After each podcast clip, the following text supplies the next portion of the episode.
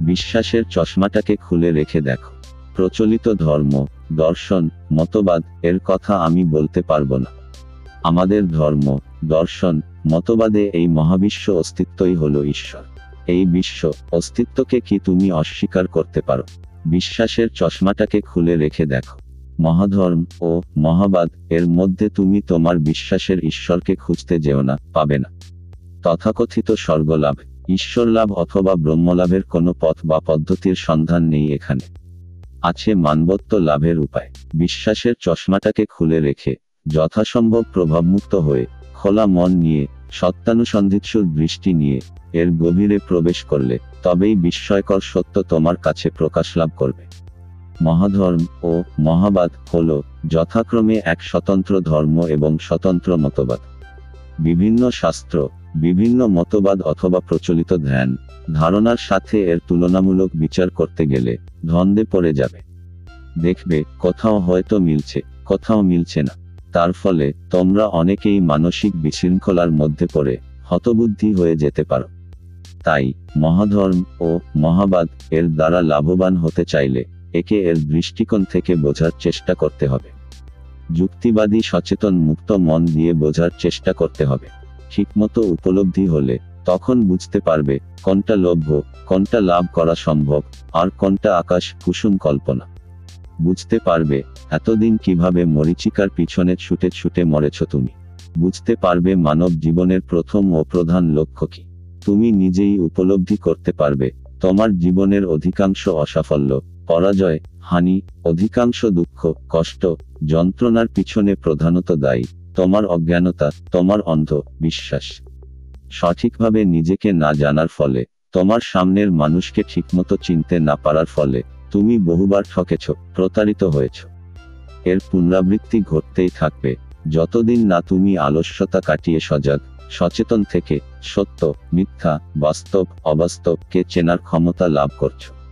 নিজেকে সজাগ, সচেতন রেখে, প্রভাবমুক্ত হয়ে যুক্তি, বিচার প্রয়োগ করে, সত্যানুসন্ধান করতে, গভীরভাবে চিন্তা করতে, অনেকটাই মানসিক পরিশ্রম করতে হয়।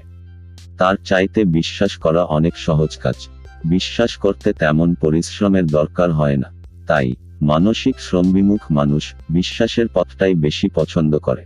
কিন্তু তার ফলে যে কি ক্ষতি হয়, তা বোঝার জন্যেও মানসিক পরিশ্রম করতে সে নারাজ বা অপারক বিশ্বাসের পথে আত্মপলব্ধি, শতপলব্ধি ঈশ্বর লাভ অথবা ঈশ্বরত্ব লাভ কিছুই সম্ভব হয় না।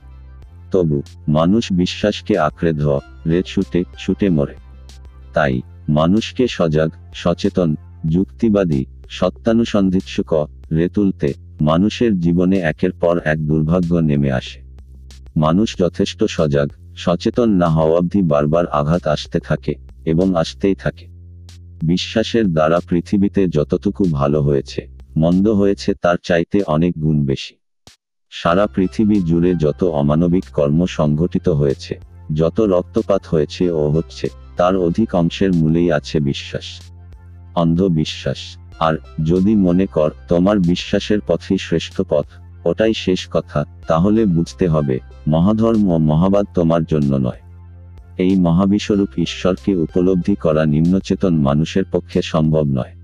তাই সততা ও প্রবঞ্চনাপূর্ণ প্রচলিত ধর্ম তাকে দিয়েছে সহজবদ্ধ কাল্পনিক ঈশ্বর, যাতে সে তা, ই নিয়েই নির্বোধের স্বর্গে অলিক সুখে মশগুল হয়ে থাকে। মানুষ যাতে ক্রমশ চেতনা, সমৃদ্ধ হয়ে, কোনো দিনই আসল ঈশ্বরকে জানার এবং উপলব্ধি করার ক্ষমতা অর্জন করতে না পারে, তার জন্য সমস্ত আয়োজনই পাকা করে রেখেছে এই ধর্ম নামনি অধর্ম। একমাত্র প্রবল চেষ্টার দ্বারাই ধর্মের এই কঠিন মাজালের ফাঁদ থেকে বেরিয়ে এসে মুক্তি লাভ সম্ভব। চেষ্টা করো, নিশ্চয় পারবে। অন্ধবিশ্বাস থেকে মুক্ত হয়ে যুক্তিপ্রিয় সত্যপ্রেমী হয়ে ওঠো। আমার শুভকামনা তোমার সঙ্গে থাকবে। দীর্ঘকাল অন্ধকারে থাকতে অভ্যস্ত হয়ে গেলে, যেমন আলোতে আসতে ভয় হয়, দীর্ঘ বন্দি, জীবন কাটানোর পর, মুক্ত জীবনে ফিরে আসতে যেমন ভয় হয় তেমনি আজন্ম ধর্মের ঘেরাটোপে বন্দি থেকে অভ্যস্ত মানুষ, ধর্মের মজাল ছিঁড়ে বেরিয়ে এসে মুক্ত জীবন লাভের কথা ভাবতেই ভীত, সন্ত্রস্ত হয়ে পড়ে। এই ভয়কে জয় করে মুক্তিলাভে সক্ষম হয় যে, যুক্তিপ্রিয় সত্যপ্রেমী মুক্তমনের, জন সে ই হল প্রকৃত আলোকপ্রাপ্ত মানুষ।